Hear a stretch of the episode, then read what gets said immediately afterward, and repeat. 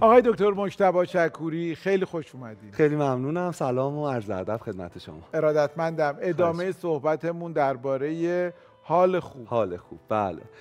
ما حالتون خوبه؟ خیلی. خدا رو شما رو می‌بینم. آره. با مردم می‌تونم حرف بزنم. آره خیلی. خدا رو سلامت باشید کمتر تکون می‌خورم؟ آرومتر حرف می‌زنم؟ بهتر شدم. نه عالی تحت درمانم. راستش عالی خیلی ممنون. خدمتتون عرض کنم که ما کلی حرف زدیم در مورد اینکه کمی از کمالگرایی فاصله بگیریم. حالا وقتشه که کتاب جدیدی رو معرفی کنیم که در مورد سفره. یک سفر قهرمانی برای رسیدن به اوج تعالی در زندگی هر انسانی. آقای صحت اینکه آدم در حقیقت فراخان دریافت می‌کنه برای سفر علائمی داره که معمولا به صورت روان رنجوری خودشون نشون میده. مثلا اگر آدمی افسردگی های دوره‌ای متناوب و تجربه می‌کنه گاهن از خواب بیدار میشه و اصلا شوق و انرژی زیستن نداره اگر آدمی جدیدن داره استراب رو تجربه می‌کنه اگر سوالات بنیادینی در مورد خودش در مورد ازدواجش در مورد دنیا در مورد زندگی و آرزوهاش دائما براش طرح میشه اینا همه فراخان سفره. یعنی اینا همه علائم اینه که این روح گرسنه است و نیاز به توجه و تغذیه داره. ما جسم های فربه و روح های نحیف و لاغریم. روحهایی که مدت هاست بهش غذا ندادیم. میشه با این سوال شروع کرد که چند وقت بیننده از خودشون بپرسن که چند وقته که به روحشون غذا ندادن؟ چند وقته که با همه وجودشون برای چیزی شعف، هیجان، شادی می‌دید و رضایت رو تجربه نکردن؟ و اگر این تجربه آمال خیلی وقت پیش بوده باید اما با افسردگی های دوره‌ای خشم استراب انواع اختلالات روان رنجوری در حقیقت یه جوری آگاه شیم که یه چیزی این تو غلطه و باید یه کاری براش بکنیم و روح لاغر رو بیشتر توضیح ببینید دنیای ما خیلی تنانه است آقای صحت. یعنی اولویت اساسی در دنیای ما امروز متاسفانه تنه و بدنه. شما وقتی یه آدم کاملی می‌خواید توصیف کنید وقتی در موردش حرف می‌زنید فاکتورهای سختگیرانه از زیبایی یا لذتهای مبتنی بر تنه که اون آدم رو در موقعیتی بالا یا پایین قرار میده. پیر بوردیو جامعه شناس مهم فرانسوی حرف جالبی رو می‌زنه. میگه یه, یه تغییر مهمی در 50 سال گذشته رخ داده و تن رو برکشیده. در کتاب تمایز. در کتاب تمایز آقای چاوشیان و بسیار کتاب درخشانیه. حرفش اینه که سالهای گذشته در قدیم شاید 50 سال قبل نقطه کانونی هویت آدم ها تولید بود. آن چیزی بود که به دنیا اضافه می‌کردن. پدر بزرگ من درخت گلابیش بود. می‌تونست براتون تعریف کنه که کی کاشتتش که تو زمستون سخت گذشته چطور محافظت کرده ازش. او صبح تا عصرش بود. هویتش رو از تولید می‌گرفت. اما من هویتم رو از مصرف می‌گیرم. من عصر تا شبمم. من فراغتمم نه کار. آن چیزی که منو تعریف می‌کنه برند کچروارمه نمی‌دونم متراژ خونمه ارتفاع ماشینم از سطح زمین. قدیما اگه آقای صحتی آدم می‌خواستیم توضیح بدیم باید خیلی راجبش حرف می‌زدیم. می‌گفتیم اعتقادش تو این حوزه چیه از چی خوشش میاد از چی بدش میاد چه موزیکی گوش می‌کنه وقتی ناراحت میشه چی کار می‌کنه ولی الان برای توصیف یه آدم کافیه که به شغلش اشاره کنیم. فلانی یه کارشناسه. یا فلانی شرکت داره یا فلانی خونهشون تو مثلا زعفرانی است یا فلانی ماشینش اینه. انگار همه چیز راجبش گفتیم. و وقتی مصرف نقطه کانونی هویت میشه یه چیز گرون و ارزشمند از دنیای ما پر می‌کشه. اونم معناه. می‌دونید؟ و اونم که تن اولویت اصلی رو پیدا می‌کنه و حالا می‌رسیم به اون جمله‌ای که گفتم. ما تنهای فربه و روحهای گرسنه ایم روحهای نحیف و لاغری که احتیاج به توجه دارن و این کتابی که امروز می‌خوایم در موردش حرف بزنیم در مورد پرداختن به این روحه در مورد تغذیه این روحه.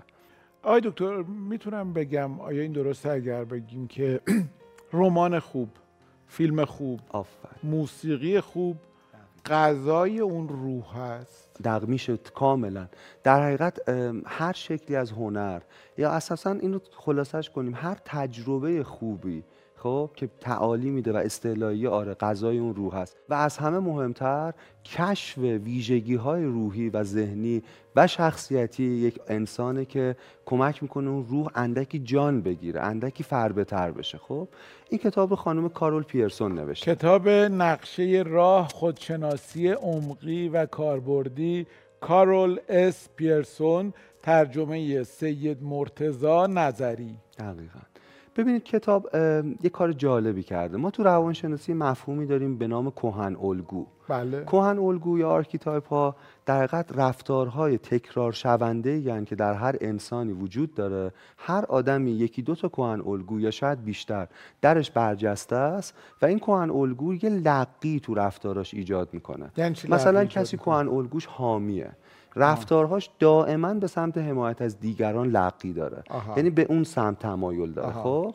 در حقیقت ولی خانم پیرسون نگاهش به کوهن الگوها این نیست. اون اومده کوهن الگوهای مختلف رو برداشت کرده ازش و یک سفر رو در حقیقت تدارک دیده که از چه کوهن الگویی؟ اگر به چه کوهن الگویی بریم اولین گام رو برداشتیم. قدم بعدی چی و قدم بعدی چی؟ از کوهن الگوی کودک معصوم شروع می‌کنه که توضیح میدم الان چیه. تا می‌رسه به اوج تعالی یک انسان که کوهن الگوی جادوگره. و الان میگم که موضوع چیه؟ اولین جایی که آقای سعد ما در زندگی خودمون پیدا می‌کنیم به عنوان کودک معصومه. کسی پر از انتظارات خوشبینانه از دنیا. انتظار اینکه دنیا حمایتش کنه تغذیهش کنه. انتظار اینکه او کانون دنیاست و همه دنیا حول او تنیده شده. این کهن الگوی کودک معصومه پر از انتظارات از دیگرانه پر از توقع اولین مرحله سفر شگفتانگیزترین مرحله سفره به نظر من. حرکت از کهن الگوی کودک معصوم پر از انتظارات خوشبینانه به سمت کهن الگوهای یتیم. کسی که انتظاراتی واقع بینانه نسبت به دنیا داره.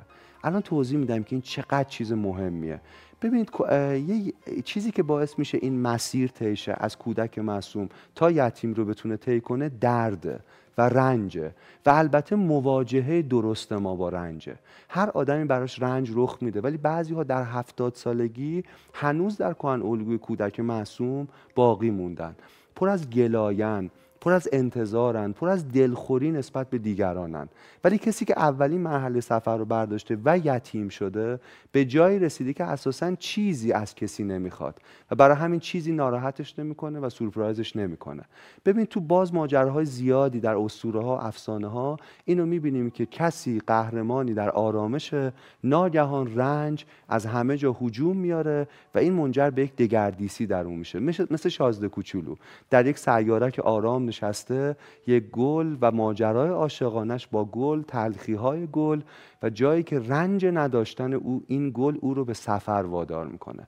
در حقیقت باز خیلی مثال زیادی در این موضوع میشه زد. همینطوره دقیقا. اصلا ساختار درام اینجوریه که یه بستری هست میاد متلاطم میشه و بعد تازه قصه در که یک سفر آغاز شه. بله. دقیقا. و این با درد یعنی موتور محرک اولین مرحله سفر دقیقا رنج و درده من الان که... با یه رنج و درد و یه مشکلی مواجه شدم که چی؟ از شما کمک خواهش وقت دوباره. نه نه. الان خواهش می‌کنم بفهم. این که مثلا ما مهمان داریم هر در واقع در هر برنامه مهمان هایی و از کتاب های زیادی صحبت می‌کنن و معرفی می‌کنن. بعد تو بخش بعدیمون دوباره مهمونامون میان و درباره کتاب ها کتاب. من چه جوری میشه همینا رو بخونم؟ واقعا دلم می‌خواد و هی تو ذهنم میگم آخ کاش اینو می‌شد بخونم کاش اینو بخونم. آخه. کاش و عمر کوتاه دست ما کوتاه و خورما برنخید و من می‌دونم شما چقدر کتابا براتون نقش اساسی و هویتی داره. می‌دونم که خوندن برای شما صرفا چیزی برای افسودن به دانش نیست. روشی برای زنده موندن تو این دنیاست. روشی برای تحمل این دنیاست. می‌دونم.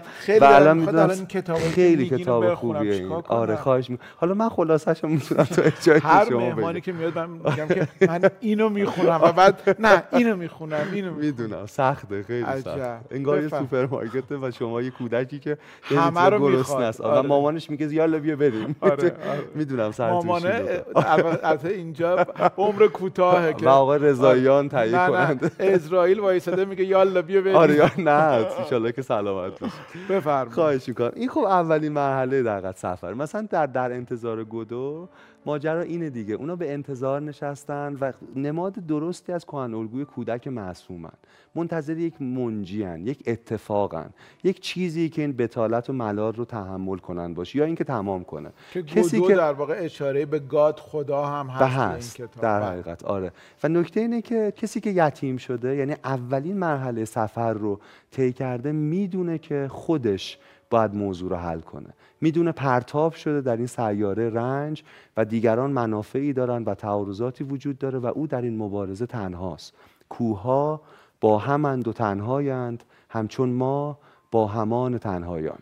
در یه شعر دیگه هم هست خیلی خوبه. میگه که به شانه هم زدی که تنهاییم را تکانده باشی.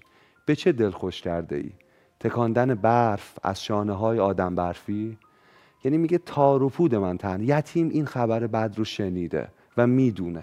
و مواجهش با رنجه که این اتفاق رو براش رقم زده. اولین جاییه و این آقای سعد انقدر این گام مهمه. چون کمک می‌کنه ما بقیه کهن الگوها و مسیر سفر رو بتونیم خوب طی کنیم. کهن الگوی بعدی پس اول از کودک معصوم به یتیم میریم. انتظاراتون واقع بینانه میشه. می‌دونیم بعد از آینه بپرسیم نام نجات دهندمون رو. اون تو بعد نگاه کن. و می‌دونیم و خیلی هم رنج برای همه وجود داره. ولی مواجهه خیلی ها با رنج مواجهه درستی نیست. یا عقده تولید می‌کنه یا هنوز انتظار یا هنوز اتکا نسبت به دیگران. می‌دونید؟ گام بعدی از کهن الگوی یتیم به کهن الگوی جستجوگره.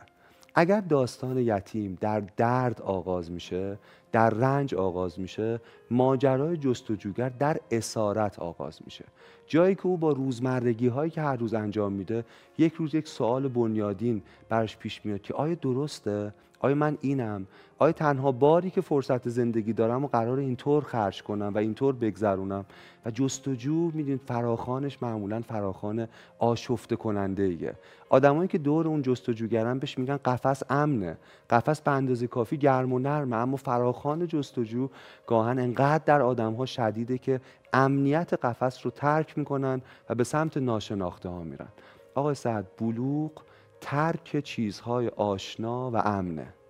اگر کسی نتونه چیزهای آشنا و امن تو همه حوزه ها اعتقاداتش چیزهای مختلف رو ترک کنه ما نمی‌تونیم بگیم این بالغ شده. بلوغ اینه که ما بتونیم روشنایی های ساحلی که پشت سر گذاشتیم رو ازش دور و دورتر شیم تا به ساحل های جدید برسیم. و داستان جستجوگر در تنهاییه. برای اینکه علیه تمام چیزهایی که اونجا وجود داره او شوریده. جستجو یک شورش یک گستاخی علیه چیزهای به ظاهر بدیهی و او به پرسش کشیدن این چیزهاست. چقدر سخته. و خیلی سخته و این فراخان جستجو رو بعضا آدم ها بهش پاسخ نمیدن. با خرید با بیشتر کار کردن با چه می‌دونم با با مسکنا با ژلوفنای روحی تسکینش میدن. ولی تا آخر عمر نمی‌دونن که اساسا دنبال چی بودن. آقا صد ممکنه یک عمر صرف بالا رفتن از نردبانی کنیم که اساسا رو دیوار اشتباهی قرار داره. می‌دونید؟ و جستجوگر کسی که قبل از بالا رفتن به این فکر می‌کنه که نردبان من روی کدام دیوار باید اتکا داشته. سوالات بنیادینه آرامش رو به هم می‌زنه. و من میگم شک سرآغاز یقینه. وقتی شک می‌کنیم می‌تونیم یقین رو بسازیم. و ادامه دادن. و ادامه چون اگه این پله ها رو باز هم دیوار بعدی رو بریم آره. و دوباره بریم و بله، دوباره بله. بریم داریم به تلاش بعضی هم آره یک عمر دارن فقط تبرشون رو تیز می‌کنن و اساسا شروع نمی‌کنن به قطع کردن. اجازه میدین شما شعر خوندین منم دو بیت بخونم و این برنامه رو تمام بله، بکنیم. ببینین با این موافقین بله، یعنی بله. یه جوری به حرفای شما رفت داره. من یه چیزی بگم بعد شما شعر بخونید که با تو اوج دیگه با صدای قشنگ و شعر قشنگ شما تمامش کنید ما تا کهن الگوی جستجوگر گفتیم. چند تا کهن الگو مونده؟ از جستجوگر به جنگجو از جنگجو به حامی از حامی به بالغ معصوم و از بالغ معصوم به جادوگر. ما فکر کنم دو قسمت آینده این سفر رو طی می‌کنیم و توضیح میدیم که هر مرحله چطور می‌تونه کمک کنه که ما در نهایت جادوگر بشیم. نقشه راه برنامه های بعدی رو هم الان آره کلیتش رو توضیح دادیم. من مشتاقم شعر رو شعر ربط داره یا نه؟ میگه گر مرد رهی میان خون باید رفت. از پای فتاده سرنگون باید رفت. تو پای به راه در نه و هیچ مپرس.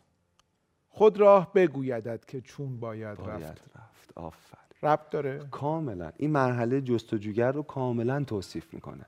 واقعا باید در خون رفت و جستجوگری به شدت با تنهایی متناظر و آقای صحت درک پروردگاره.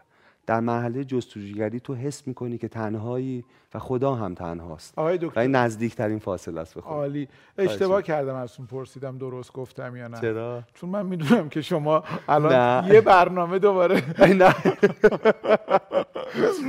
نه. نه شوخی می‌کنم. خیلی استفاده می‌کنیم. خیلی صحبتاتون آموزنده است و بی نهایت ممنونم منم ممنونم از فرصت ارادتمندم و خدا نگهدار شما.